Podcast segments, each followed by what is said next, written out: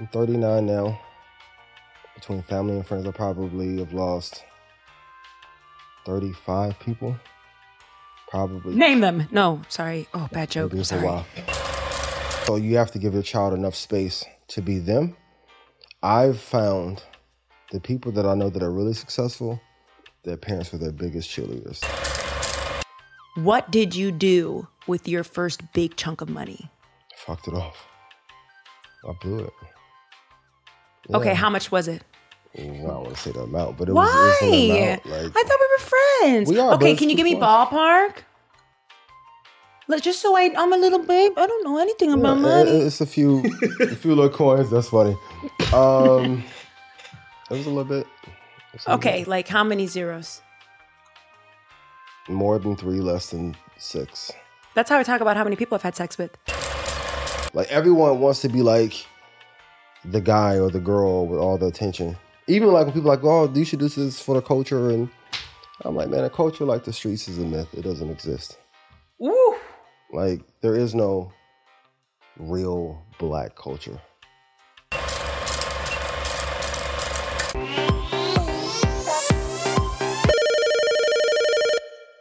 Like, what are your what are your rituals for things like this? Because I'm learning them. I Yeah. without getting too explicit in it's bad i've been acting since 2011 and Yeah. i have the worst nerves Do you? Oh. Why? I'm Why you're convinced- talented? i'll tell you Are you oh even listening? let's talk about it even- let's talk about it Yeah. You, I mean, i have the worst like uh, coping skills got you. Okay. um, i'm talking to this boy who always says like i believe anxiety is re-" he he's like a coach that's how i knew i was gonna fall for this guy because he's like such a dad always wanting me to assess a situation and Yeah. and see what i learned or how i can you know when you talk to someone you're like oh you can make me better. Anyways Yeah, yeah. he was saying that he believes in oh. Microphone. oh mommy. They- oh i can do this i Okay. get this. He was saying i believe anxiety exists. I believe it.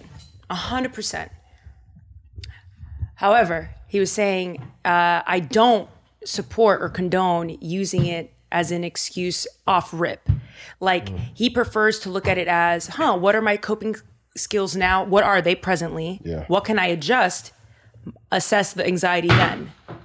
Because in, said than done. in pre- of course Yeah. he his um of course Yeah. and but i think he uh, he re- he acknowledged or not acknowledged he noticed in getting to know me Mm-hmm. that that is something that i say with some kind of frequency like i say it frequently enough for him to be like all right let's talk about this real quick I would never think that you have anxiety though. oh, you couldn't be more wrong Yeah, you're a natural performer. Yeah, that's how I know this is God. Because internally, I don't believe in myself. Like, I need so much. Like, my strength and my confidence does not come from me. I've become a stronger actor, performer, speaker, storyteller because I'm a Christian now, and I've I truly believe that. Like Jesus, no, not like. I believe that Jesus Christ is my Lord and Savior, and that my strength and my confidence is funneled directly from, Him. Him. Okay. So you're right. I do. I do believe that I'm uh, like there's a natural ability there. I don't know what it is, and I can't really put my finger on it. I just know that it's God because left to my own devices, I crumble. Mm. I have the worst anxiety. I'm talking about Clara, poor Clara, Clara, poor Mm. Clara. She always tries to get me to to like network to do things outside. I'm such an introvert. I don't leave the house, and um, that's not a critique at myself. That's more of a observation. And it- Assessment, yeah. it's an assessment and it's been like that always. I am an introvert but i've now realized that i kind of use it as a crutch not to mm. not to You gotta push yourself forward.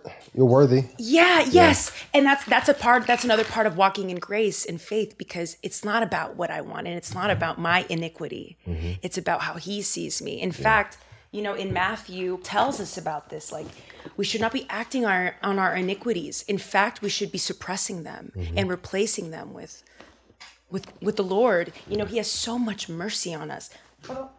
Um, he has so much mercy and grace on us and that's a gift right? It's a gift. What a smack in the face if you don't acknowledge your gift and And use it. and use it. That's it very true. so that that flip happened to me in 2018 when I became a Christian and I heard Christ for the first time, and I just like, Oh, I was Take me through the moment when you decided to become Christian. Like what decided to become. Wow, I wish it was that like Uh, what clicked for you? easy. The light switch moment, that my call. Uh, I was um, I was having some pretty loud and intense like suicidal ideation, which again, it's not anything that I'm unfamiliar with. It wasn't completely alien to me, but uh, I was so married and identified by career at this time, and in a sense, I sort of am. But I've, I've I'm no longer identified by that. I'm identified by Christ. But uh, back then, I believed that my worth came from, uh, you know, career success. Yeah. And you know, comparison is the thief of joy. I was surrounded by a lot of, I have a lot of blessed, talented friends around me who eclipsed me in terms of career, and you know. I was 24. If anyone has been 24, you know what I'm talking about. If you're not 24, good luck. but like, um, it it felt like I these are these are how the fir- the thoughts start. The thoughts first start. Uh, you know, maybe maybe mommy and daddy will be okay. You know, Yeah. and at that point, thankfully, the Lord has pre- presented Himself uh, many times in friendship for me. And I had a friend who was like meditating, and she had uh, taught me some like meditation stuff, like basic stuff. And that same person, after a couple months of meditation, uh, I don't know why you would tell someone who was like having suicidal ideation to try acid, but um, here we are. You know, again, 24 and dumb, right? Like, uh, so I did acid with my really good friend, and I was 25 at the time, and so I was no spring chicken. I did it really responsibly. Like, we had her roommate babysit us. We had fresh mango, strawberries, water. How like, was it? it was terrifying and transformative at the same time. I uh, was reading the um, the Bible on my phone. I was reading uh, the book of John, chapter five, and in that moment, I, I, I won't say that I heard. It wasn't auditory at the time. It felt. It it felt, and I'm going to say something, and I really want to choose my words because it's. I don't want it to be um, misconstrued, and I also don't want to mislead people. Right? I'm not an advocate for everyone to do psychedelics, right? But I felt like something that I can only describe it as like an orgasm, but it was just like so euphoric. Uh, it felt like a peak, and I can only like describe it as like I felt like I was in like this pastel, like God's museum almost, and like he said welcome, and then I just remember the Lord like asking me, like, "Hey, hi, what is this I hear about you not wanting to be around?" Oh, you are so worthy of this body. This body was that's it's built for you. This is yours. I've given it to you. You are so loved. And that was it. That was it. Um and I've never been the same ever since. Of course, I still experience um oh gosh, I'm a crier. Um I still thank thank you for even like for for allowing me the space to even talk about this. First of all, you're my guest.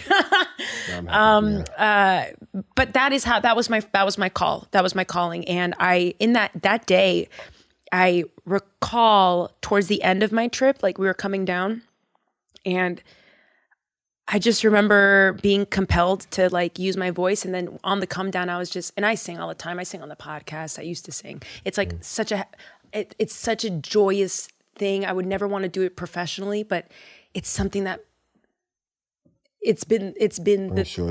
I've never had that many friends. You know, I've been I was a, lo- a loner weirdo, but growing up, and music was my friend. I lo- and I felt the Lord say, uh, "Your voice is the key." Something like that, something of that nature. I don't even know if it was English, right? Because when you're anyone who trips on acid knows. Have you done psychedelics? Never. Hmm. Interesting. I have an expression that's like, I don't trust anyone who hasn't done a psychedelic at least twice. I gotta earn your trust then. My, my family. Well, they don't want me to yeah, say I want to know about. So wait, you're No, telling don't turn it. Finish. Stay in the mm, moment. Stay in the ADHD. Stay in the moment. Another Bible babe said that my congregation is ADHD. Yeah, my my the listeners of the show are very honest with me. very, almost too honest. I don't know how I feel about it. Listeners and fans can be tough. I love you guys. I love the Bible Dearly. though. stuff.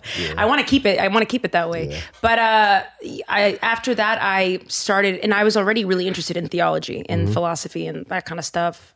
It just like snowballed into other things, and I, the way I used to read my Bible before, and the way I used to read my Bible after that day, Dramatically different.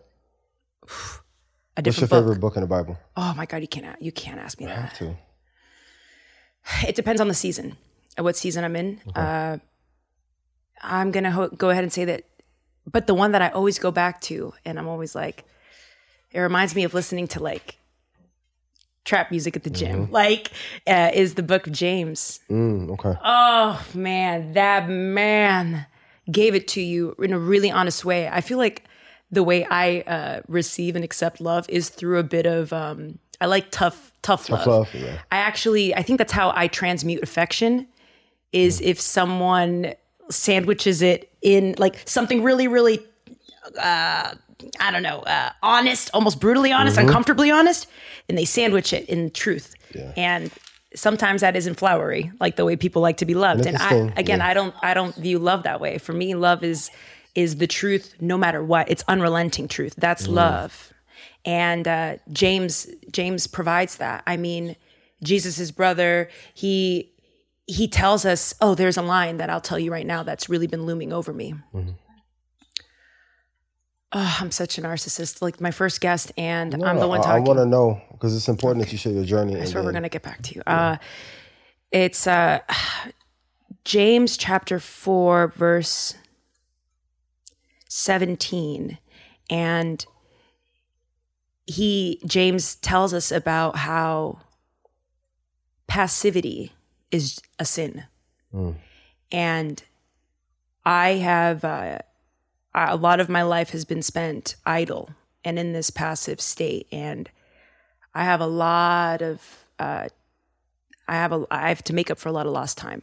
Is that rooted in fear, or just not knowing which direction you, you wanted to take? Uh, it's rooted in being misled. It's ruined in uh, um, trusting people too easily, and also rooted in yeah, no, I would say it's just rooted in my engagements and my relationships, mm-hmm. which I've always had growing up. I've had, I mean, I'm single and I haven't been in a real, real relationship in a really long time, mm-hmm. but I just struggle. I struggle with that.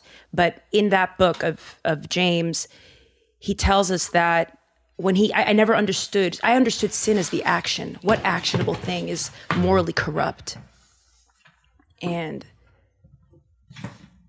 in that verse he tells us that turning your cheek away from sin is punishable by divine law as well and that i call them like spiritual pangs Yeah. how many times have i turned my cheek because i said it ain't me Yeah, it ain't got nothing to do with me. yeah. Let me stay out of it. Hey now. Yeah. Hey now. We've all done it. And I mean, you're you're you you look rich. You smell rich. Uh, and listen, I I'm dressed like a dollar bill too. But Dress is fine, and that coat too. That Thank you. on, so- Oh, well, we'll put it. I'll put it on in a second because it's hot. But we love WTF Media. Yes. It's actually great temperature. Great temperature. uh, um, I was gonna say that in money, and not just any money. I'm talking about people that make a lot of money. The top top tier percentage. Like I have a feeling that there's a lot of turning cheek, a lot of oh I can't see it, so I won't say anything. How do you feel about that? I uh, tell people I think we're entering the era in which people that are corrupt, that mislead and rob, that era is going to come to an end very soon. So usually, yes, people turn the other cheek and say, "Hey, it's not me.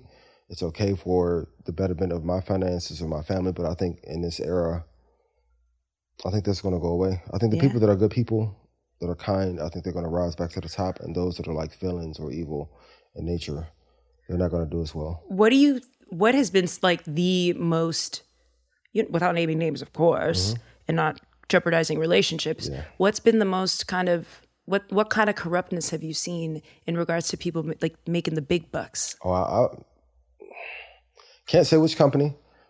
I know like one of the top 15 companies in the world the entire idea was stolen from somebody that they were friends with, and they took it and gave it to their friend, and they built a multi-billion-dollar company Off of it. someone else's idea. Yes, Bastard. and th- that's not even like the that's like low-hanging fruit because it's technically no one was hurt, no live, no one was injured. There's a lot of corruption that that does. Mm, and how have you ever been tempted Yeah, of course. to do something morally not as sound? Yeah, we all have. We all, especially if someone crosses me, I'm like, Oh yeah. let me let's go to war. Oh yeah. Yeah. Ooh, let's talk about it because it, we didn't plan this, but this week mm-hmm. I've been so mad. Yeah. Se me metió el diablo. Like I, eh, eh, eh you were saying that when someone plays you, mm-hmm. you become irate or whatever. You mm-hmm. want to know what gets me in a fury? What's that? When my family and friends are threatened, almost more than mm, me. yeah. It makes me see red. Yeah. it makes me I'll, I'll tell you I, I i I- i'm not someone that like is easily angry that's i don't feel like that's my state my state is like gloom and doom and like happy happy the both extremes that's like that's where i feel comfy the most familiar but if i see someone uh, cause harm to my family or Those people that have Yeah. that have been there for me it's almost like i it's almost like i i, I, i'm the i'm the most distant from god. I feel i feel i feel the hang up i feel the connection and i feel myself going like this so that he doesn't call. Yeah. that's what happens when people fuck with my family. Yeah. Uh, so when you said what what okay ooh ooh okay when you when you get in that state of fury like what's that what what gets you to that to that like that place where Like if I think that we're friends or we're close, and then you betray me or someone that I loved, and I'm like, same as you. Like, hey, God, I hear you. I know I should do this, but I don't know. I need to get my revenge, and I need to set you in your place. And I'm learning that's not the right course of mm. action to take, because loyalty is big to me.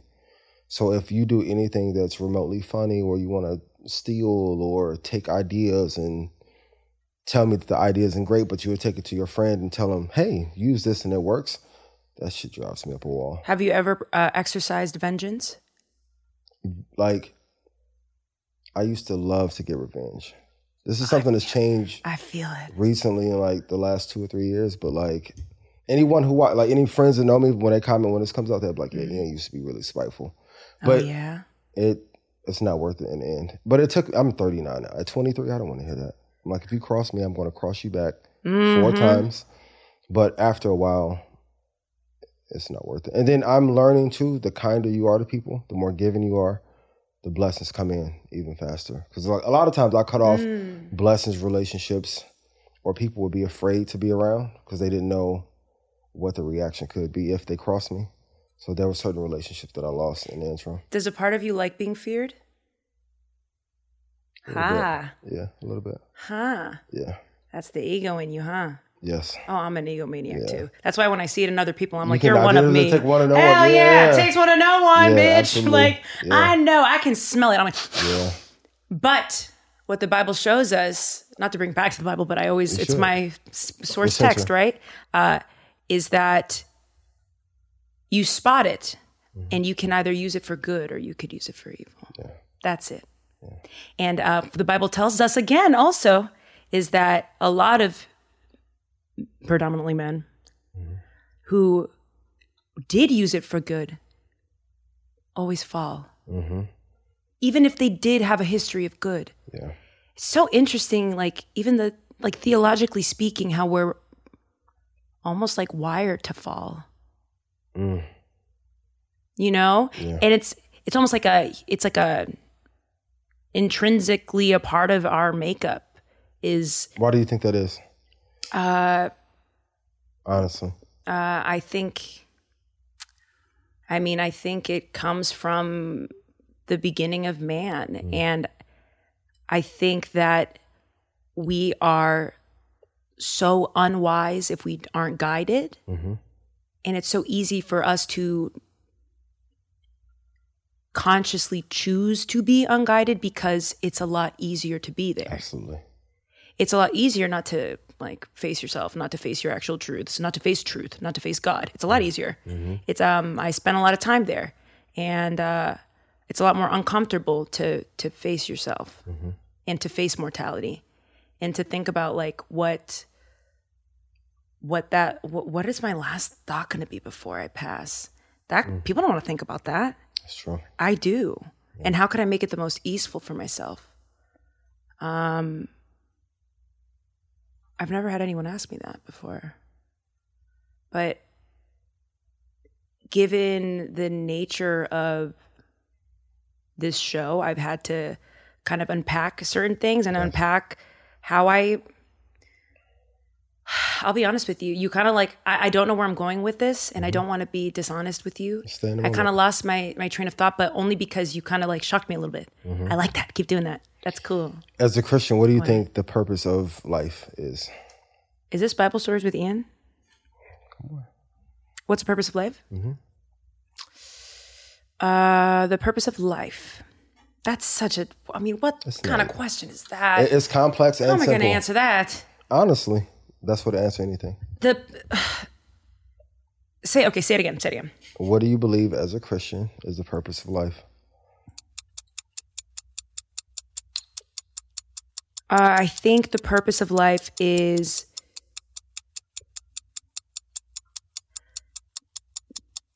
actively pursuing God. Mm. Uh, now I can also spin that. I can also say that in another way. Like I think that another tentacle of purpose is it, rooted in family, and it, people are forgetting it. I see it all the time. Well, people forget. social, and yeah. I as people, people as I. Like I've I've been there. I've done it. I see it. But the more I come, uh, the the more embedded in the word I become. I say embedded because I literally feel like I'm embedded during my devotional hours. I realize just how meaningless life is if we don't like support our family. So I would say that a tentacle of purpose is definitely rooted in family. And um, I'm stealing this from uh, Jordan B. Peterson. I, I am not smart enough to to come up with this, but I also think part of it is uh, building order in your chaos, because that is something that will be around for every era, every window in your life. How do you find order within the chaos? I remember he did an interview at uh, with um, on the H3 podcast, and when he said that, I said, "Huh, that's such a clinical." Cold, stoic. yeah, yeah, yeah, yeah, And I was like, "That I'm not that way. I am such a like a wordy. Give me words. Give me textures. Give me." Give me poems, you know. But when he said that, I said, "Huh, that's kind of in the same vein of what all of us is." But that, what do you think? Like, what kind of question is that? Why would you ask me that? I want to know your perspective because in this day and age, not many people are even comfortable holding the shield of Christ and even stamping that you're a believer. So I wanted to know from your perspective, like what you think it is. Mm-hmm. Even with the family part, like people are so caught up in social and fame and notoriety. Yeah. that it's like, shit, fuck family. Like I want to be popping on IG or TikTok. Have you been rich your whole life? No, I was broke as hell for majority of my life. Really? What? Broke, broke. Like lost my debit card in the mall. Where you- where you take from? It. East Chicago, Indiana. So I grew up five minutes from Gary when it was the murder capital. Wow. Yeah, it's different. Were you or, or you do you have siblings? Yeah, I have one brother, One brother, older, younger? younger, five years younger. Okay. Is he single? Sorry. Uh, now, He's active. do you, mm, and I am celibate, so no gracias. Uh, were you ever? Oh God, this the the death of young Dolph really freaking messed me up. you know, tough. when every time I'm like, can we just eradicate gangs? Damn it! But it's like I understand the fraternity aspect of it. That kind, Mm-hmm. I, I mean, I can understand that. But growing up, were you involved with gangs? Or Uh, but I have friends that tough family who was in the streets. Like that's why my what kept you from that? Uh, my dad. My dad was in the streets. He's like, if you get in the streets, I'll kill you. He was in the streets. What does that mean? He was in the streets. Those who know know what I'm saying. Mm-hmm. Yeah. So he was like, if you get in, and I'll sacrifice too much for you to be here. If you want to be in the streets and play thug life, let me just kill you. Really? Yeah. Okay. So that is scary. And uh, But say, going back to the tough love, I think if you really Um. care for someone, you should go out of your way to do whatever you need to get the message across. And I knew I'm like, he wasn't playing. I'm like, okay. And then, but my dad, that was so tough for them. Like my grandma and granddad had eight kids. Their name was Granddaddy John and Grandma Katie, so they were the original John and Kate plus eight. LOL, yeah. No. Like, and then, so I remember my granddad being, like, I'm like, why are you always like so on edge when you come home? He was like, I work all day. I have to take care of eight kids. The mm-hmm. least I can have is like the first piece of food that comes out because all of my money goes out to family. So I've learned to appreciate those sacrifices. So my dad was like, hey, if I sacrifice this for you, how can you go here when I did it and made way for a better life for you? Okay. different. And all my friends, like, I'm 39 now. Between family and friends, I probably have lost 35 people. Probably. Name them. No, sorry. Oh, bad joke. I'm sorry. I don't know why. I That was do funny that. though. I don't know But I that. to like streets and I'm sorry. streets, drugs, or like one of my best friends, like when, when did Gary get shot? Probably was like 14, 15. Like one of my best friends in high school, double murder at like 16, 17. Like, it's different. Yeah. What? Okay. Yeah. Okay, senor. hmm Uh, how have you dealt with grief? Who are you? We just, I don't know. I, um, How have you dealt with grief? Have you found? Uh, I don't have great coping skills with it, to be honest. But it would happen so frequently. Like at one point, I was like, my family must be cursed because like one year, someone on my dad's side would die, then the next year on my mom side, and then, but the streets are the streets. Like you know when you are involved in certain activity, like what the outcome is. So you kind of learn to accept it. My friend Gary, he had a, or Abel now. Um, he was like when him and his friend He went got- from Gary to Abel. yeah, because he, he's an Israelite. Yeah. Got it. So when his friend got shot, he was in a car with him. He was like, we were so used to people being shot, like we would we, we wouldn't even refer to them as human when they got shot. Like we need to get up, move the body, leave the scene. Then it was like almost military. Wait, wait, wait, wait. Hold on, hold on, hold on. Hold on. I'm sorry. Yeah, You can't just say that. Hold on. You t- you've touched a carcass before, a dead body. yeah, and friends and yeah, like when I grew up, like What's a dead body feel like? stiff cold. Like it's not um like people even in video games and, and movies and stuff like that, right? Um and for context, like this was his story, but like w- when you're around death, it does something to your soul. Like so my grandma Rose, she had me in church all the time. Like shout out to everybody at St. Luke, I love y'all. Hey. I know I curse too much, but I love y'all. Forgive me. God's not done with me. Um I mean, it's not good. We shouldn't be. Yeah. yeah, that's true. I'm Understood. working on improving. Um, but it does something to your spirit, especially if you have experience in church and with God, and then you come to see the other side. It does something to you. So, but you know, I mean, my story is no different than anybody else that grew up in the '90s, or if you go to Harlem, Spanish Harlem, Bronx, it's, it's all the same thing. Like culturally, we understand it, but So, do you feel like you carry it with you? I never. I always find it weird, or not. Not weird. I, you know, thankfully, I'm fortunate that I don't. I haven't experienced uh, an immediate Mhm. uh, passing. My parents have, yeah, but you know, extended. And anytime I hear discussion surrounding grief, mortality consciousness mm-hmm. is huge. it's huge and it's also my favorite. I really don't know what it is. I feel like I'm rooted in it. It roots me. It grounds me. It doesn't scare me. Mm. It interests me. I think it makes my life exciting. Yeah. Uh, when people say with grief, like getting over it, I'll know I'll get over it. Or how do I get over it? Get over it. And if I lost a family member that that, mm-hmm. that I haven't, you know, uh, I don't. I would never get over it. I think when people say get over it, they're trying to cope. But if you actually think that you can, it's someone that you didn't care about enough. And I didn't know that until I lost my grandmother.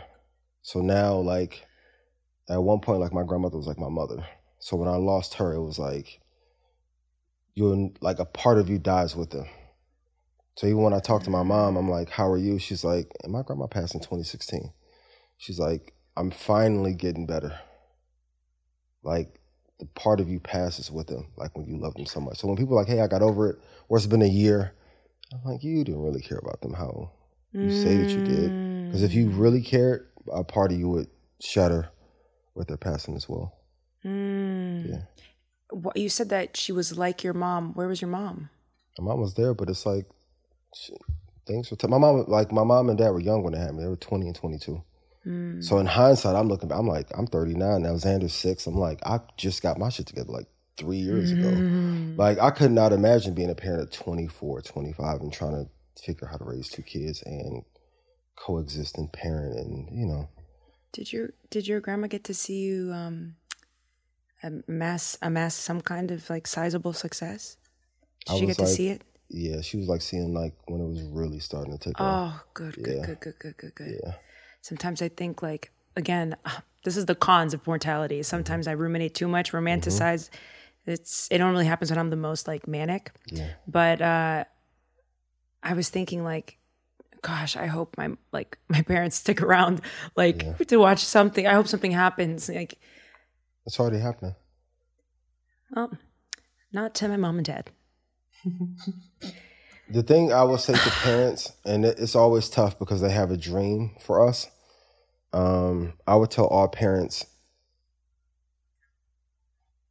whether a child is where you want them to be or not has a lot to do with you.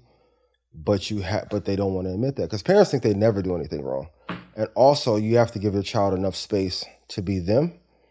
I've found the people that I know that are really successful, their parents were their biggest cheerleaders. Like they brainwash Yes. their kids into being like, yes. you can knock down a mountain with a crayon. And it's like, sometimes if you see even in Kanye and Elon and Gary Vee, shout out to him. Um, you know him? he helped me in some small ways. Yeah. So I'll say the things that I see in them, their parents believed in them so much, it was like their parents were like a cult to them that made them feel like they can do anything. And a mm. lot of times growing up, especially in a bad environment, a lot of the self-limited self-limited beliefs come from our households. So we have to be careful like to take the anchoring that parents, grandparents, aunts, uncles, family members may have. Like even my, my uncle hates when I say it, but even when I got into investing, he was like, "You think you're gonna be Warren Buffett and do all this stock shit?" I'm like Warren Buffett. I'm like, who's Warren Buffett? Like, Buffet. and I'm like, but that was his view because in the 1960s and 70s, I was like, it was impossible for anybody black to invest in the market at scale, let alone help people and then do well from it. So a lot of times their self-limited beliefs are from the era in which they came and then they're projecting that on Oh, us. so much. They project. Yeah. Dude, my dad texted me last night. I tweeted this. Uh, follow me. That's Brianda. And so my dad texted me, said, my dad calls me Cachita, Cacha. He goes, Hi, Cachita. I subscribe to your YouTube channel. I was like, Oh my gosh, that's awesome, dad. Finally. Mm-hmm. Thanks. He goes, How many subscribers you got? Oh, not many. And I went, Dad, I'm growing. Mm-hmm. It'll happen. And he goes, Why don't you tell him to subscribe, Brie? You shouldn't hmm. have this little. And I'm just like, oh, okay, that, that's what I was. That's what I mm-hmm. grew up like with. Where is that text? He is like, and, and my my mom is the same way. Yeah. Um, she with the show, she'll be like, oh, when am I? When is it going to convert to like money? Like that's her her first thing. And I realized that I've had to in my new budding relationship with Christ. I'm still a babe in the faith. Mm-hmm. I feel like an infant. Mm. I feel because I've never been loved in this way. Mm. That's how you know that that's another kind of love. Like your parent, they say parents love their kids unconditionally. I don't believe it, and I'm telling you, my mom has told me. Mm. I've written songs about it. My mom has definitely expressed like some like really negative. It hurts, you know. Did our it's parents also do the same? Did the same thing happen with her parents? Can I tell you something? Go ahead. non sequitur. But you want to know what bone I have to pick with my parents? Mm-hmm. Is that it felt like growing up, they weren't even interested in me. They weren't even interested in even getting to know me. They were interested in getting me to from A to B, but not once did they ask me, like, hey, what are you what are you like? You know? It was different in that era, though. Right. And I also think when you're different. you're they were raised and born in like developing countries, a third world country, DR, in the 60s, 70s, uh, 80s, When you're 90s. trying to survive, you don't have room for emotion. Like even Mm. with my parents, like my dad told me this like three years ago. He was like, "Our family never hugged. It's eight of them. They never hugged until the second Christmas that we had at my grandmother. So this is in '84.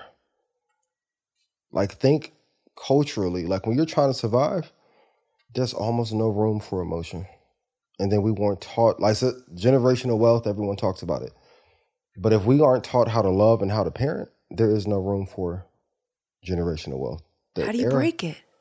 we have to start here like start with friends family fellowship and then i had to as well so it takes one to know one you have to forgive. Have to. It's tough as hell. And i know out the inside you like i don't want to hear that. You got the formula? day by day. Like once put yourself in their shoes and to see what they were going through at that time.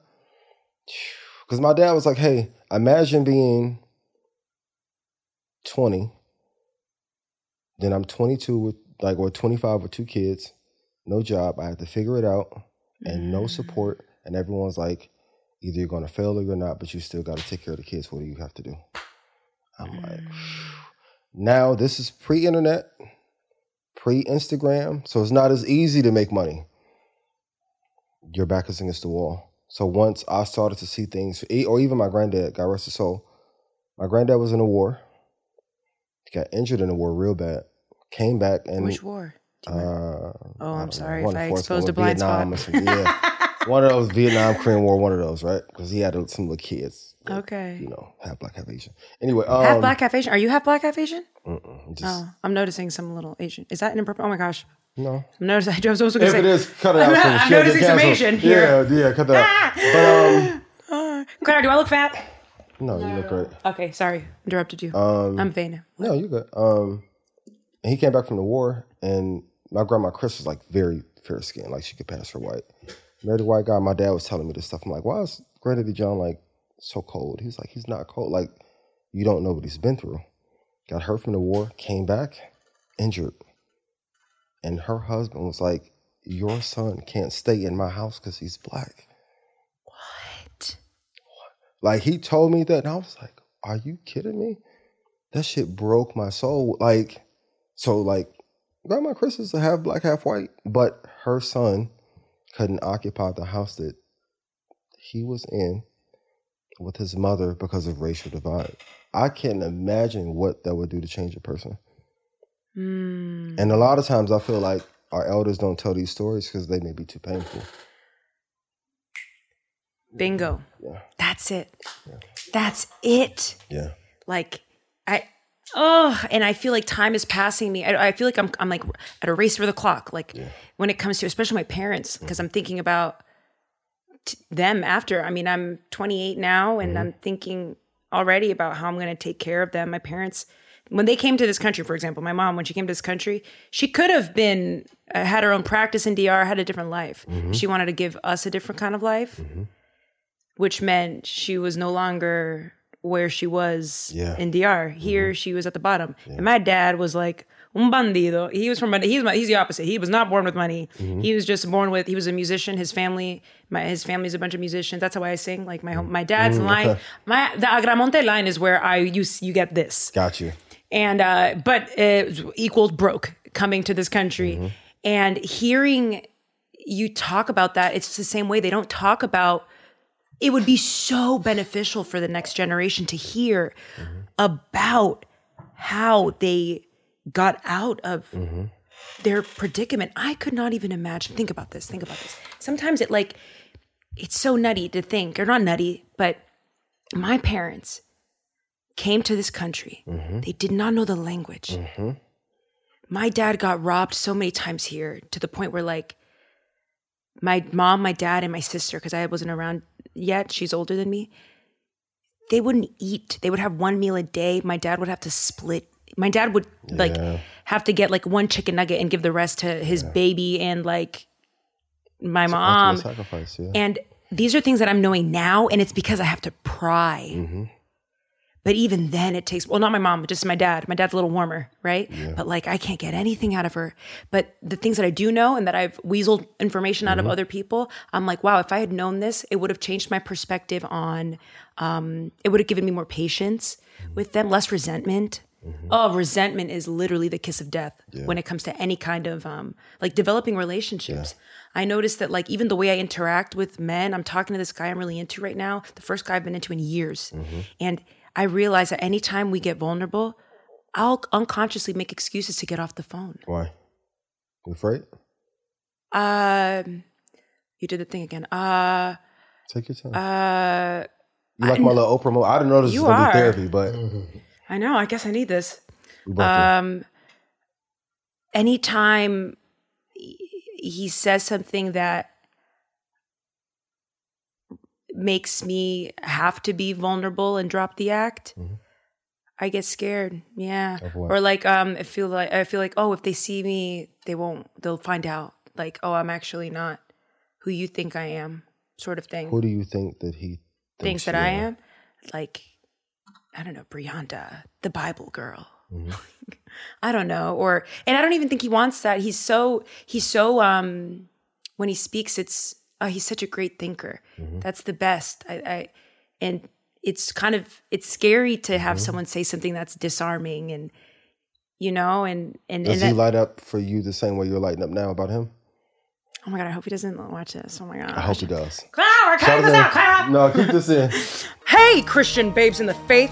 Are you tired of forgetting commandment numbers three, four, seven, nine, and 10 anytime you rip shots of tequila? Are you tired of forgetting Jesus at home because he doesn't fit into your club bag, you whore?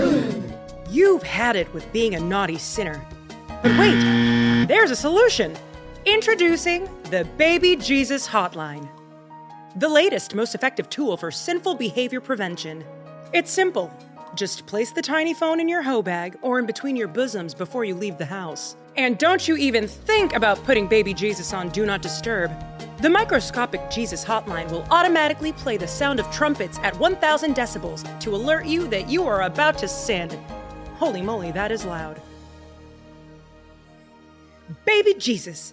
Salvation is just a phone call away. Um, I don't. Uh, what was the question you just asked? Does he light up for you the same way you're lighting up for him right I now? I think so. I think so. Then enjoy And I, it. I, I think so. And I know it because it's not even a word. He's not. He's not someone who like says too much, but he's very tactful. Mm. We were going to do the book of Obadiah today. This is a, a prophet Mm. who wrote the shortest book in the Bible, one chapter, twenty-one verses, and that is so baller. Mm-hmm. Like talk about BDE. Like the fact that you can be so profound and have so much tact in such little words. Mm-hmm. This is what this guy reminds me of. He says so much in little bit of words. I'm the opposite. Anywho, I think he does. And I, I notice it because he is that way. Very minimal words, very direct. Uh, I've noticed that sometimes when I catch him, right? Because I guess new relationships is kind of like sparring. Yeah. Uh, I notice that he kind of drops that. He'll be a little less uh, like uh, he'll drop the he'll drop it. He'll he'll use a little bit more words because you'll need it. You can't. You can only go so far in the beginning, and right, this is the beginning, so we're still getting to know each other. When you when you begin to know each other, whether someone, whether that be like a business relationship or a personal relationship, romantic relationship, mm-hmm. do you find that there's like a part, there's like a shift that happens where you go from like cordial to, huh, I just dropped something, like something personal. Yeah. How are they going to take it? Yeah. How it's scary. That's scary. That's what I'm saying. That's scary. But that's a good space to be in because you're, you're incredibly vulnerable here and with me. Like, if you think something could Thank be there, you. give that your all. But Ian, I think that's a te- that's like I'm not like that always mm-hmm. because I am really. It's really easy for me to put back on the da da, put the Yeah. top hat and the cane. Yeah. But it's it's different with you. It have you always been that way? Also, hold on. I just really, really, really want to know this. And it's before it's been at the back of my mind, and if I don't get it out, it'll always be in the underpinning of our conversation. And I really need to ask. What did you do with your first big chunk of money? Fucked it off. I blew it. Okay, how much was it? I don't want to say the amount, but it Why? was, it was an amount. Like, I thought we were friends. We are, okay, can you give me ballpark? Like, just so I, I'm a little babe. I don't know anything about money. it's a few, a few little coins. That's funny. Um, it was a little bit. it was little okay, like how many zeros? more than three, less than six. That's how I talk about how many people I've had sex with. I always say more than five, range? more than five, less than ten, not nine. Okay, that's Solve fair. that riddle. That's fair. um, but yeah, it was like I, I didn't grow up knowing what I know now. That's why I'm like so passionate about giving it and teaching and trying to help. But yeah, when I like who I am now, I wasn't at 21 or 22. Like, like I was in college, like wearing Versace and Prada and doing all the like the material. Versace. Yeah, and being like all material and because like when you feel a certain level of maybe emptiness on the inside, you want the exterior to make up for it and say, "Hey, look at me." And especially being black in this country, when you aren't seen by majority of the country, you go out of your way. That's why black people loud music, loud cars, loud colors, very boisterous because you want to at least be seen. Because the worst thing you can be to anyone is invisible. And then once you start to repair that and you say, hey, materialism doesn't matter, and then you work on yourself, the desire for like those material goods. You don't feel invisible now. Yeah, but I want to be seen less though. You want to be seen less? Mhm. Yeah. What do you mean by that? Wait, Like now, like I've gotten a little bit of exposure, quote unquote. uh, dude, let's That talk about overrated. it. Huh, huh, oh yeah. Yeah, Oh, I. I feel that way. Why do you Why do you think uh, fame is overrated? Because I think it's appropriately rated. I want money. You think? I think you you can get the money without the fame though. You want to know what's really embarrassing? Having the fame and no money. That's a recipe for this. I never, will, I would hate to be in that spot. But the energy, you don't always receive positive energy or people are project. I don't think it's healthy for anybody to interact with 2,000, 3,000 people online, 7,000 people Agreed. online. Like it's, it's not healthy. So, and I think we were sold fame as an idea to make money for other corporations and to put us down this rabbit hole of commercialism and capitalism and Oh, No. we're fucked. yeah. We're fu- and when I say we're fucked, I mean like my oh my gosh, when you see these kids on TikTok, Mhm. it is they see that it is a viable Yeah. stream of income. You can people are making careers left and right. Mm-hmm. I've never seen so many people want to be famous. And I'll can I say something? I I didn't know this until this year when I asked our Bible babes for like questions. I'll be like, oh, or guest recommendations. That's what it was. Uh, and this is when I realized, oh snap. I think we all secretly, or a lot of people want to be on camera and they don't say. it. A lot of people mm-hmm. want this attention. Like I'm a, I know what I got. I know my my stuff, Yeah. right? I know my skeletons, and I've been known that Yeah. I I wanted to be in front of the camera. It's never been a question. Mm-hmm. Now, I asked my listeners on Instagram on a public question. I said, "Give me your uh, ideas for guests." Whatever. I got two hundred and some odd responses. Mm-hmm. I'm going to go ahead and say a hundred of them used the same joke, which was me, lol. Just kidding. This is this person. LOL, me. I think I would be really fun. Me, me. But they kept saying LOL, just kidding. LOL, just kidding. How many times am I to get this where I'm like, this ain't this no ain't a joke. Yeah, joke. Yeah. No, I don't. I think that it's like I think we've now because of the advent of social media and Mm-hmm. the social discourse, the conversation surrounding it. I think a part of us yearns for that visibility a bit. But now that you have it, you Mm-hmm. just came off the Breakfast Club, got a million views in two days. Major. you just were on. You were on uh, Charlemagne's show, uh, The God's Honest Truth. I'm here with the good brother Kevin Hart, and we're both joined by a financial advisor and investment expert. Make some noise for the founder of Red Panda Academy, my guy, Mr. Ian Dunlap. Ian. Yes, sir. Now, Kev, you're a media mogul. Ian, you're known as the master investor, so I'm going to present you, Kev, with a few investment opportunities, and I want Ian to tell us if, if Kev is making the right move or not, okay? Okay. Sound good? All right, go ahead. with Kevin Hart, who is global. Yeah. How do you like? you- You're there. You're in these spaces, Ian. Mm-hmm. So you're saying that you're uncomfortable with fame. Hate to break it to you. Is, is, is an illusion. Fame is like the, that, and social media is the worst drug ever. But you want it. You post. You're very active with your people. I post for business reasons. I don't post to be seen. Like I and here's another Mm. thing. Like for those of us that were like popular in real life, to be popular in high school and college, that means way more to me than I'm appreciative. Trust me, like to be on Breakfast Club, amazing. It was a dream, right? So to even do the thing with Kevin and Charlemagne today, which, you know, I mean, you said I was worthy, but I'm like, I shouldn't even be sitting here next to him, right?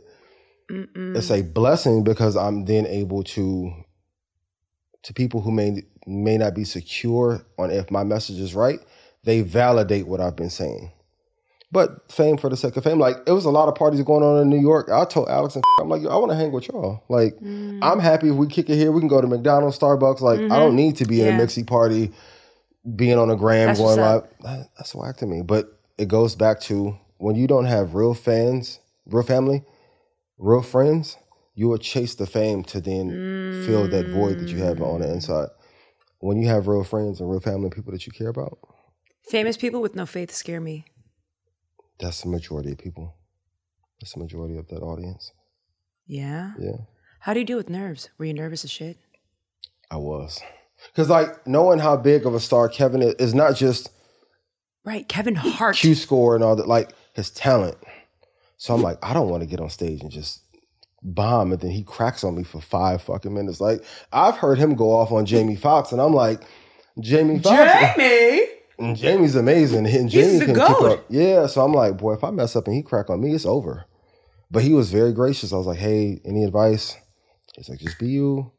If you stumble, I got you. I pick up like, He probably would have cracked on you at another time. That man has been beaten. yeah, I think that's humbling. yeah, Like, talk about how many hiccups this man has had, how much embarrassing Embarrassment, yeah. public and canceled, thing. pi- yeah, pilot yeah, after so like I pilot, feel yeah. like maybe Kevin Hart in the early 2000s maybe would have, but now true. I feel like he, he's changed. Also, I think children change you. That's Absolutely. like, dude, you know what I've noticed about comedians? They have a very short shelf life for peak exposure. They go sour and they go sour quick. Mm. yeah. It's not like a relationship that you have, or maybe it is like a relationship you have with, um, for example, Lady Gaga for me, Mm-hmm. major. But I feel like she caught me in a funnel, in a time, in a moment in time Mm-hmm. where I was at the right age, right time, right, and so was she. yeah. And me and uh, millions of other people share this shared experience.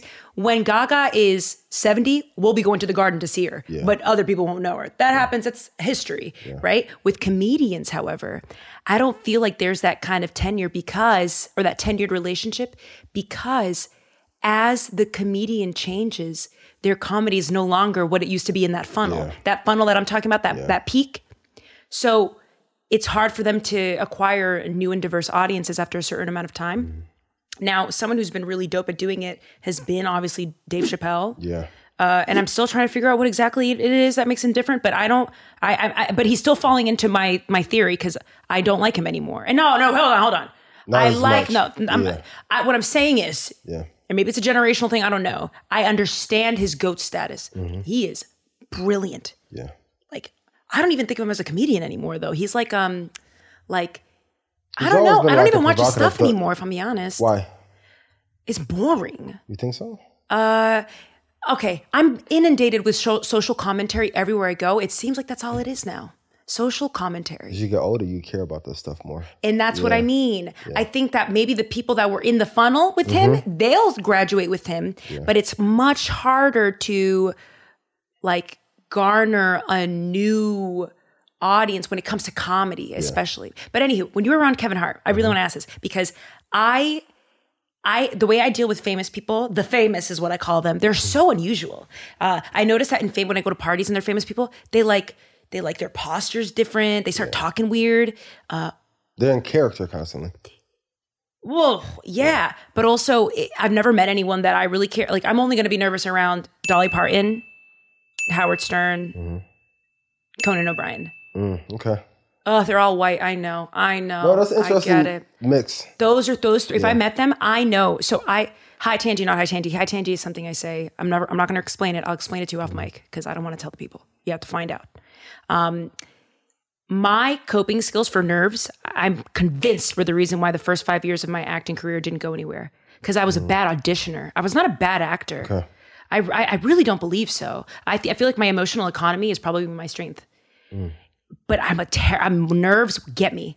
Like I'm talking about like I'll shit all day. I get like the nervous shits and it's it'll mess with you. Like how can you be in a scene when your booty hole is burning? What What gives you anxiety around like the preparation? Because we were talking about routines for a second. Like, uh, Mm. what's your? Do you have like a methodology or routine that you follow? Uh now I do. Yeah, but before you And didn't. in terms of auditioning? Mhm. Yeah. And a lot of it is beat it to a pulp preparation and then throw it out. Like that's what I've learned. It's like so much of auditioning, and again, I, I audition mostly theatrical TV film. I'm sure uh, stage is different, uh, but I've noticed that I need to be so uh, familiar with who this person is, how they grew up, did they go to church or not, were their family was both parents there, uh, how did they go to school, did they go to college? I need to be so familiar and in tune with what they are. I do all that before, and then I legitimately throw it out.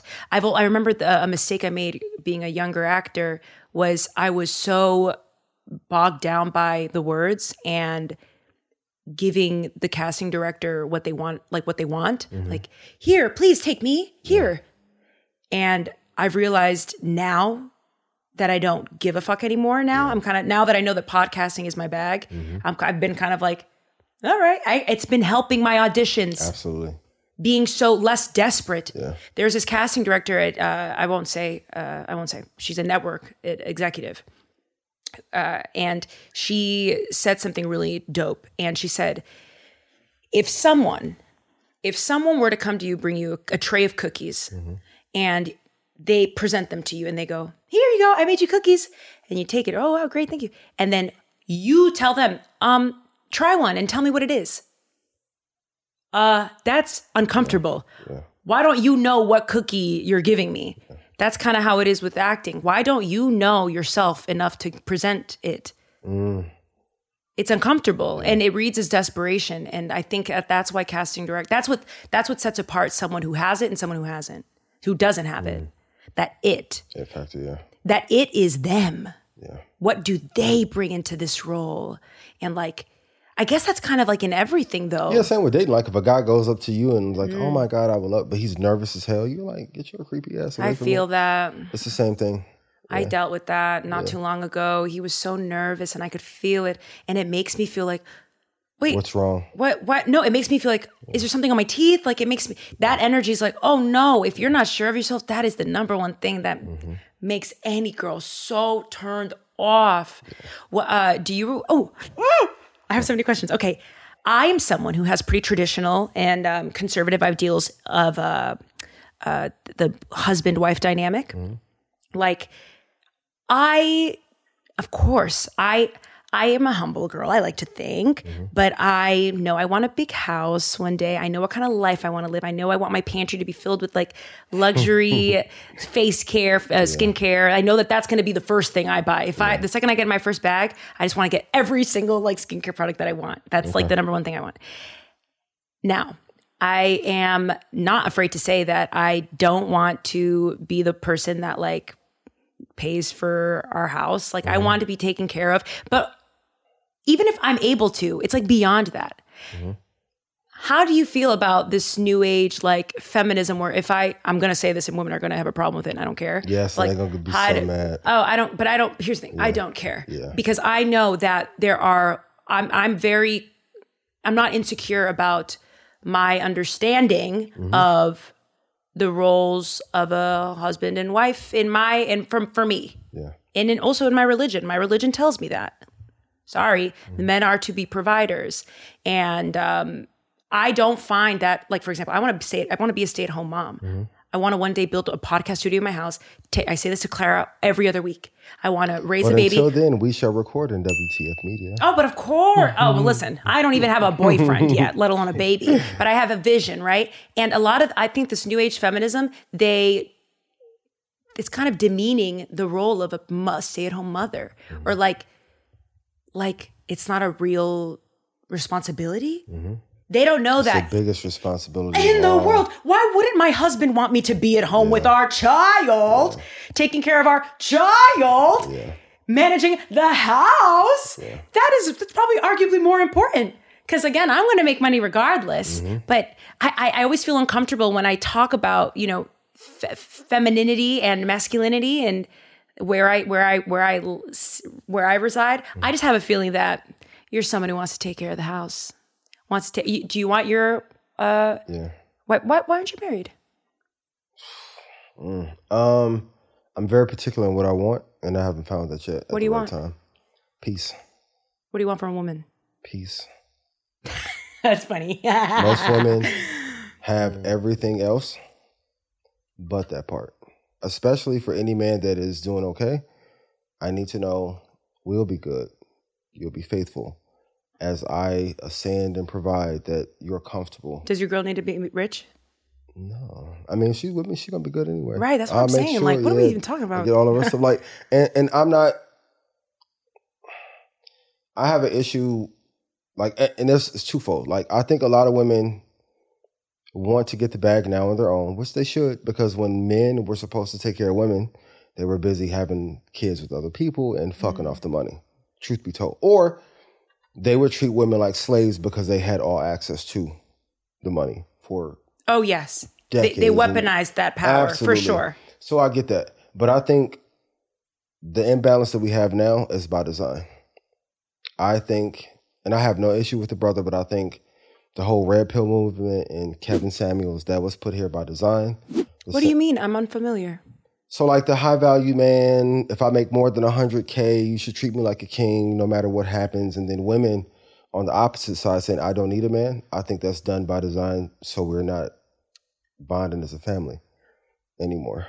I think that's very intentional. I feel like, yeah. Yeah, that's very Do you think we're not gonna have, like, I, no one, no one wants to have kids anymore? If it's or almost, family. mm, Or family. the idea of family. So you think that that it's it's by design? Absolutely. Because if there's less families, sad. there's less organization to take over. Like think of every major luxury brand that we like. And I tell my friends all the time. Loved Versace, loved Prada. Those are all family. So as a black man to wear a Italian family on my chest, I think mm. there's a little bit of misalignment there. So in order to be worthy, you have to wear another family's crest uh, on your body. Huh. It's a lot of layers to it. And then if when you truly have let's take social media. If you and we see it with them all the time, like how well they vibe and the love they have for each other. If people have family, you're not gonna spend all that time on social media. So if people are focusing on getting the bag and all the attention on social, the social media companies are monetizing that. If we have families, you want to be with your family and have downtime and be off the grid and make love to your wife or husband. That's done by design, so they can monetize us on these apps and, and media platforms. Okay. Attractive, you dress well, successful, on TV, have b- b- all these budding business ventures. You're 39. Mhm. When is it going to happen? When the right person at the right time comes. Are you in a relationship right now? Mm-hmm. Is it her? Mm. At this moment, no. Okay. Yeah, at this moment, no. Getting close. There's a couple things to work out. And we're, we're both responsible for it, but Mm, I just had a, a, a high walk with one of my closest friends. We used to bartend together. yeah. What the hell is a high walk? I don't know. Oh, uh, going on long walks smoking? Oh, okay, okay, gotcha. I don't know if there's like a bridge in New York or something. I'm like, I'm like, A high walk. Uh, and he had just left a relationship of seven years. And he told me about how he went ring shopping in 2017. And I asked him, why didn't you pull through? Why didn't, what happened? I'm also friends with that girl uh, too. And he said that there was, um, she didn't want to have kids. mm, my best friend just went through that, and he was married. hmm That's all I'll say. I can't say anymore because I don't want. Okay, okay, yeah, yeah, it's not your business to tell. Yeah. Um, but when but that's so that is so big, and um, it wasn't even that because they uh, he had he had loved this woman and was obviously was ring shopping, so he was obviously thinking she was she could have been it. But anytime that conversation would come up, all she would do was try and buy more time. Like the conversation would to, to keep them to keep him. She was feeding him the same rhetoric, but sure he had been have the same friends. Mm. In another year, maybe after. Yes. And then at one point, hey, so um, after a, a you know a valiant effort of trying to repair, it was beyond repair. Sometimes you miss your moment. Everything's Yeah, yeah. Well, how when? do- So what? But when do you know? Like, isn't some of? Do you think part of it, or like, do you think you're you'll ever not? Do you think there'll be a point where you'll think that you have it, but you may not? I don't even think that that's the way you describe it. Is like you're not ready yet. You're waiting for some things to be in alignment. I'm mm-hmm. assuming. But what if it never feels like that, and you just have to take a plunge? I think we all know if we're honest. When sometimes like we all have done like Yeah, but with love, you can't be so cautious. why because love is unpredictable. Love is uncertain. Well, hey, I Shouldn't you don't believe so? I think that the uncertainty is what makes love so divine. is your love that you get from God uncertain? No, my uncertainty I give to him, Mm. But it's not I think love should be stable, kind, consistent. it's very idealistic. My Bible tells me that that's not the way life is. Oh yeah, that's not Right? Right. So I'm be, trying to yeah. look at this from a realistic per- Yeah. point of perspective. A lot of realism too is what we choose, as well. What does that mean?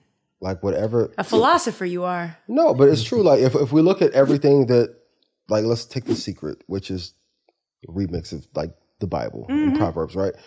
Or at, at scale, Mm-hmm. The secular books. Yeah, uh, yeah, right? yeah, yeah. a lot of what we choose to accept in our lives are things that we said first. So, like one of my best friends and I was having this conversation. Like even growing up, we weren't trained or taught to say, "Hey, I want to have a great wife, great marriage, great family relationship." It was like just find someone who can have a kid with that you get along with. And after a while, like me and one of my friends, Dom Dom's like, we got what we asked for. Like Mm. Xander's mom, even when she pisses me off, like I never have to That's your worry. kid, Alexander? Oh, yeah, Xander, Xander? Yeah, yeah.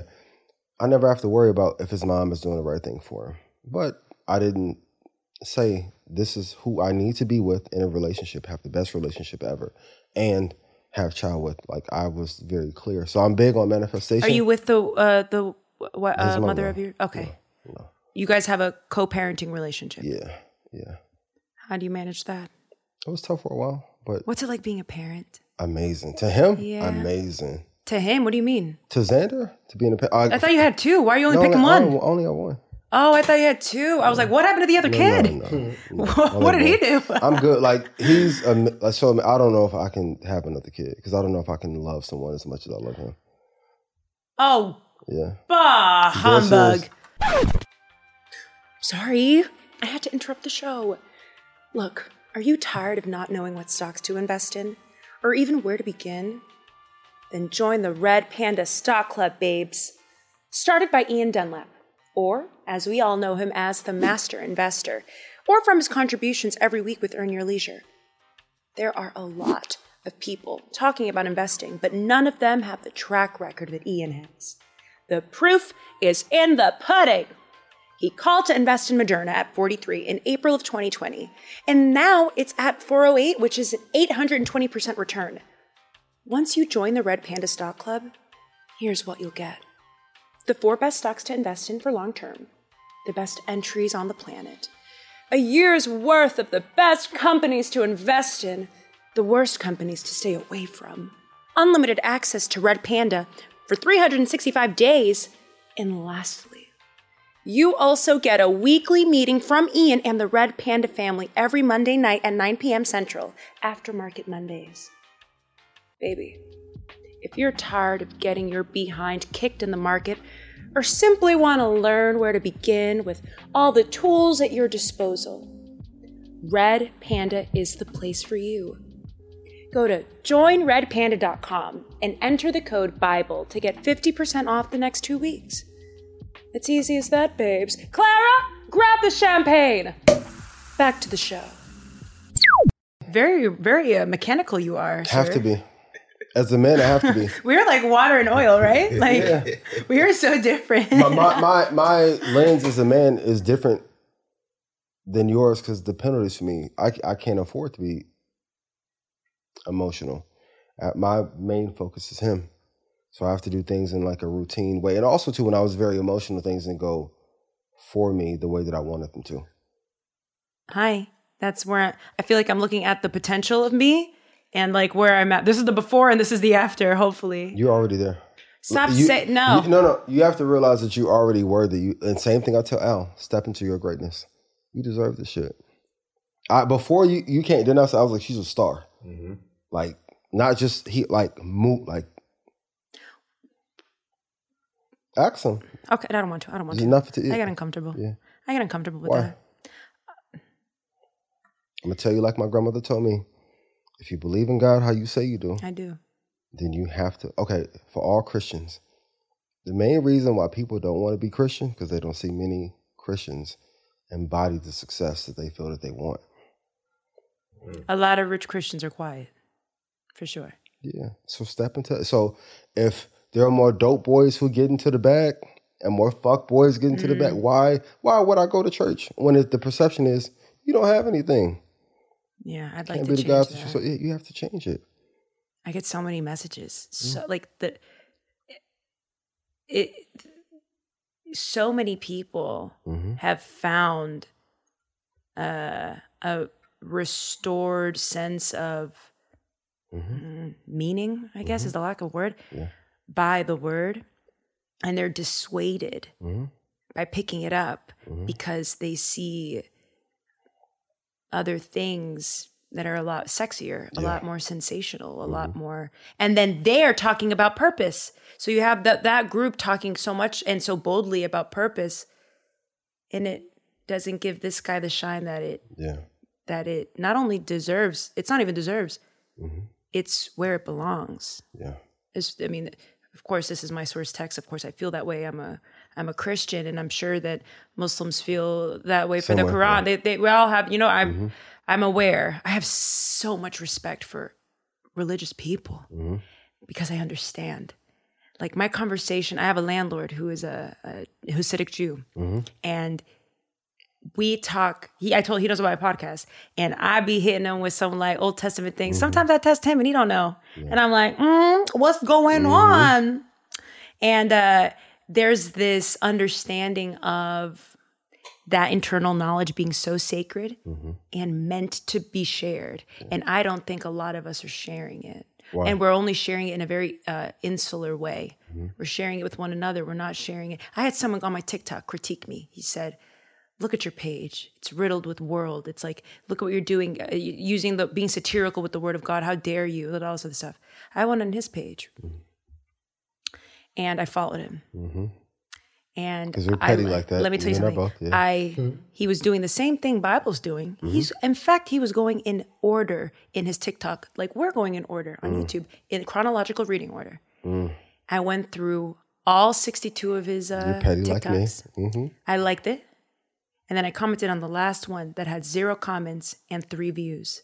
Mm. And I said, wouldn't you want Jesus to be promoted and have there be a little bit more comments down here? Mm. Well played. We're doing the same things. We want the same things, I guess. We're doing it in different ways. Yeah. And um, he uh, blocked me. And I thought to myself, huh, well, what do you know? Yeah. People love to dish you but can't take it.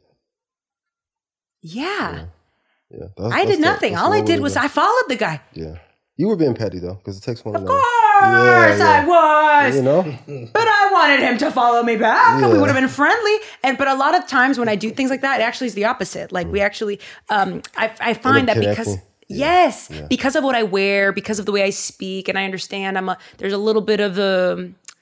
I get it. I swear. Sometimes I understand. I'm not the cookie cutter. I get it, and The I cookie cutter is a lie though. I believe so. Cookie cutter Christian.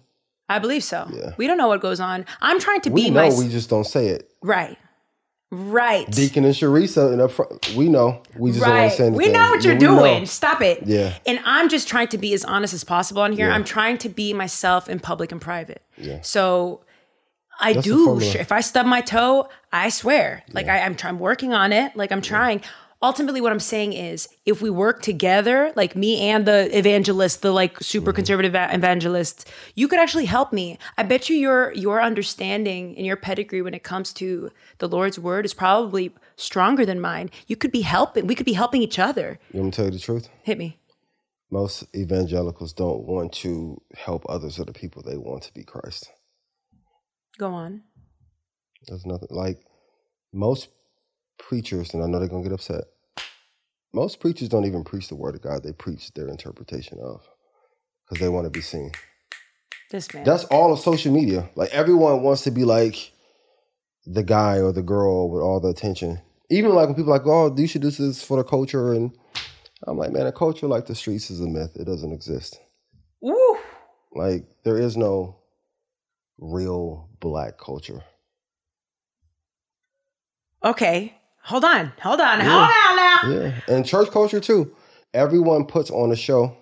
Now, this is the other part why people have in droves left Christianity. Most Christians don't behave like Christians. I like. I have a lot of people that are in the streets. I've never seen the backstabbing and conniving shit that I've seen in the church in the streets ever. I'm so sorry about that. That's real. That's everywhere. Ask any person why they don't go to church. That's the people inside the church. I'm. I, mm, let me say something right now. I have not found my church home, and I, it's not because of that. Although I, I albeit I've Mm-hmm. heard of things like that. You hear it all the time, Most churches don't feel like home. and that's They feel like orphanages. But churches are so important. A place of worship collectively, when it's right, it's right. Magical. Like it's rare now. You know, my listeners don't know something about me, and this is something new. I haven't been baptized yet, Mm-hmm. and I, my mom and I, I'm dying to. Like, I want to. I want to so badly, and I know that's the next step. Yeah. I won't do that if I don't have a church home because that's the way it should be. Yeah. You know, I don't want to randomly, even though my mom says, no, Brianna, you can just do it.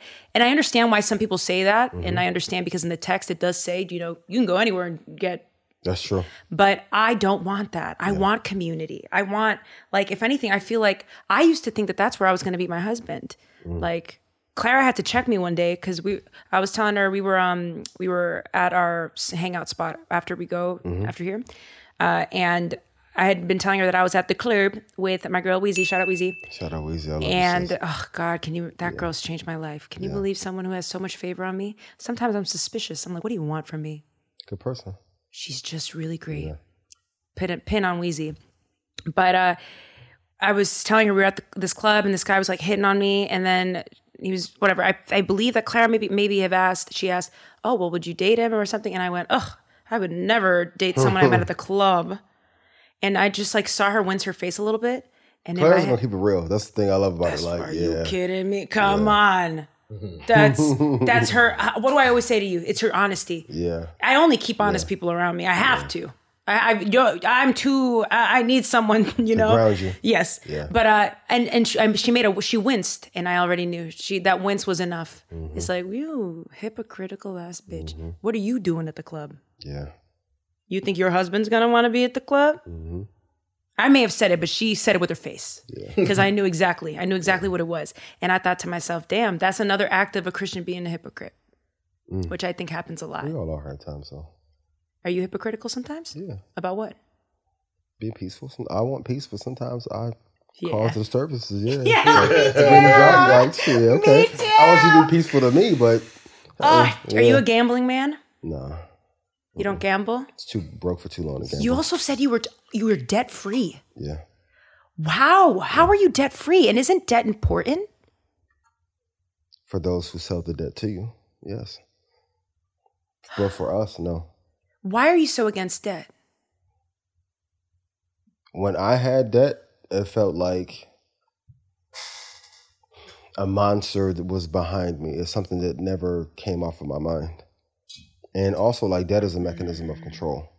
So if I'm like when Kanye was going crazy the first time, right in public, notice the correlation of when he how much did he 300 million in debt, and when he calmed down and he got out of debt, how much calmer he was after and no, for black and brown people more than ever, we don't have these conversations openly. But one of the biggest issues that we have in our in our family is how much money we do or don't have. So the more debt that we have, I feel like people use it as a mechanism of control. Mm, It is, and and I'll tell you something. At least for me, it's just been looming. It's something like a like a cloud. Yeah.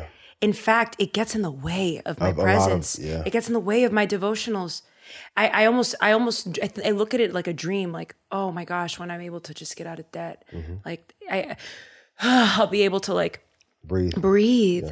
And I'm not there yet, but like I dream about it and I think about it. I want to be. Why did you want to invest in the show? Because you're a sponsor. Red, hello, join redpanda.com, guys. Use code Bible. Yeah. Uh, why?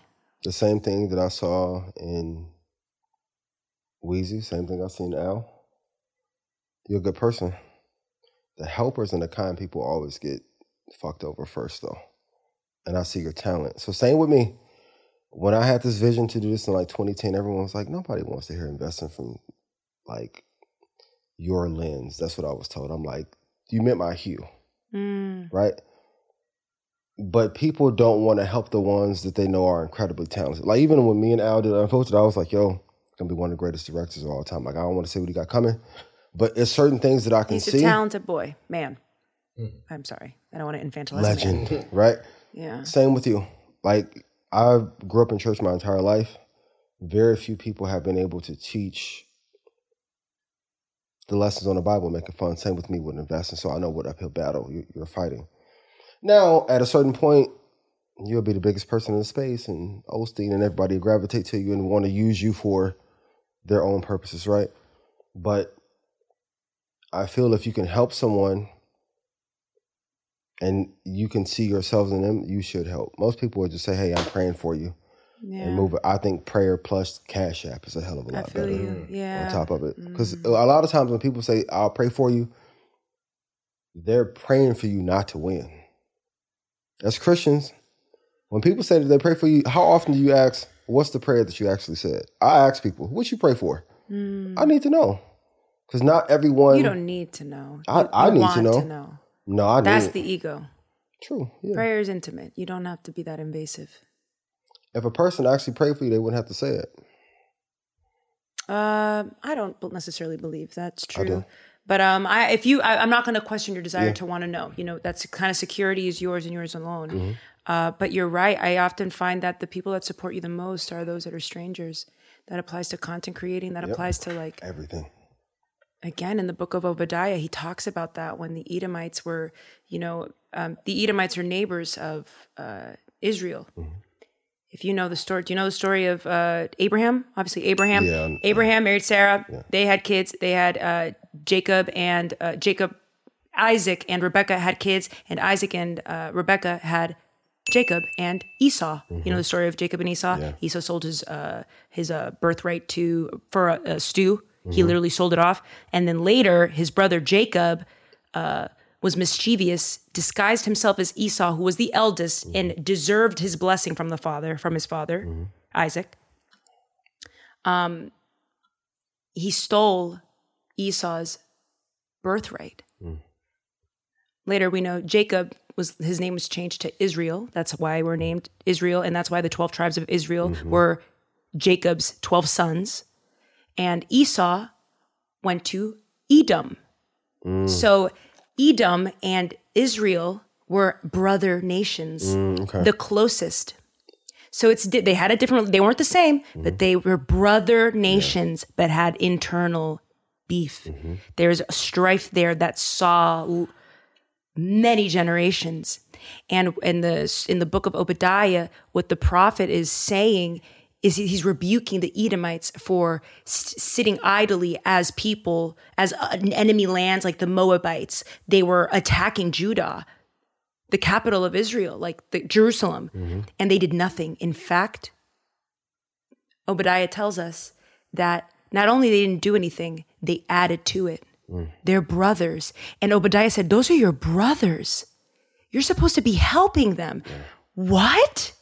In the world? And it, it reminded me of when our own people don't support us. Here you have young Dolph just got killed in Memphis, where he's from. Yeah. His own people killed him. That's how it happens. Though. Shout out to Boosie. Boosie said it like you, you have the highest probability Oh, that's right. Being killed in your hometown. Yeah. The Bible talks about that. It really be your own people that mm-hmm. that stab you in its pride. Edom. So the Edomites, oh, this is good. So the Edomites, I, I was trying to figure out like why did the Edomites not help their brothers? Come on. Why? It's pride. It wasn't hate. Because at the end of the day, Esau and Jacob had a moment in their in their story where they forget they hugged like brothers do. You know, Mm-hmm. Yeah. Mm-hmm. they said they're brothers. There's love there. But there was there was the he Jacob Israel had stabbed Esau in the back, and I think that's hard to let go of. Really, Mm-hmm. that resentment, that pride. So I felt like Edom. I, I the, the reason why Obadiah wrote a short book about it was to highlight how corrupt and dangerous can, pride can be Mm-hmm. in the home, in the, within family. Like, ooh, you, ooh, and when you said that stuff about like, if I ever get when I get to a place where my reach is a little bigger, the net is wider, I'm gonna need like all the help I can get, mentors or something like because I don't know. I I my Clara says she it's the most annoying part about me. I'm too trusting.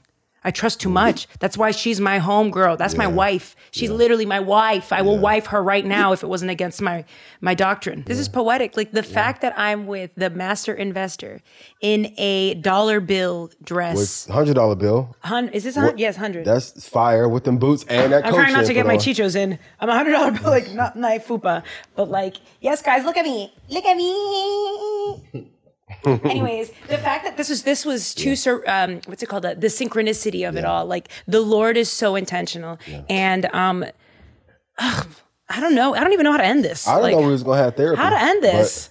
I don't know. I, it. don't know, but I appreciate you for doing this and for, for like spending as much time. Like, oh, I'm so honored. I'm so I grateful. told you I appreciate you. Like I'm a fan of what you're doing. Ugh, Step into your greatness, though. You have to. yeah. You have to be your biggest. When I'm fan. out of debt, it'll be easier. you have to do it now. Okay. You have to do it now. Pray you know me. that I'm right.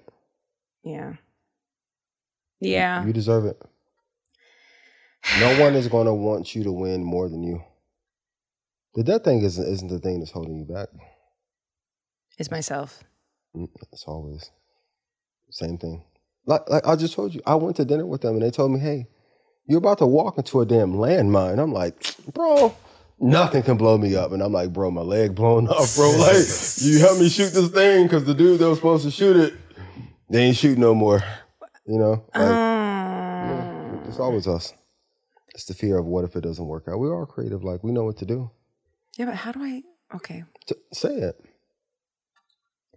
But like, it's so much banter. So mu- I hear that. Mm-hmm. Like, when's it going to be my turn? I just don't know. Like, it almost feels like the further I mean, it's like three steps forward, two steps Mm-hmm. back. Math. Uh, two steps forward, three steps back. Like whatever. You know. You know the expression. That's how it feels like. It's like this never ending. Like, when's it going to be me? When's it going to be my struggle. turn?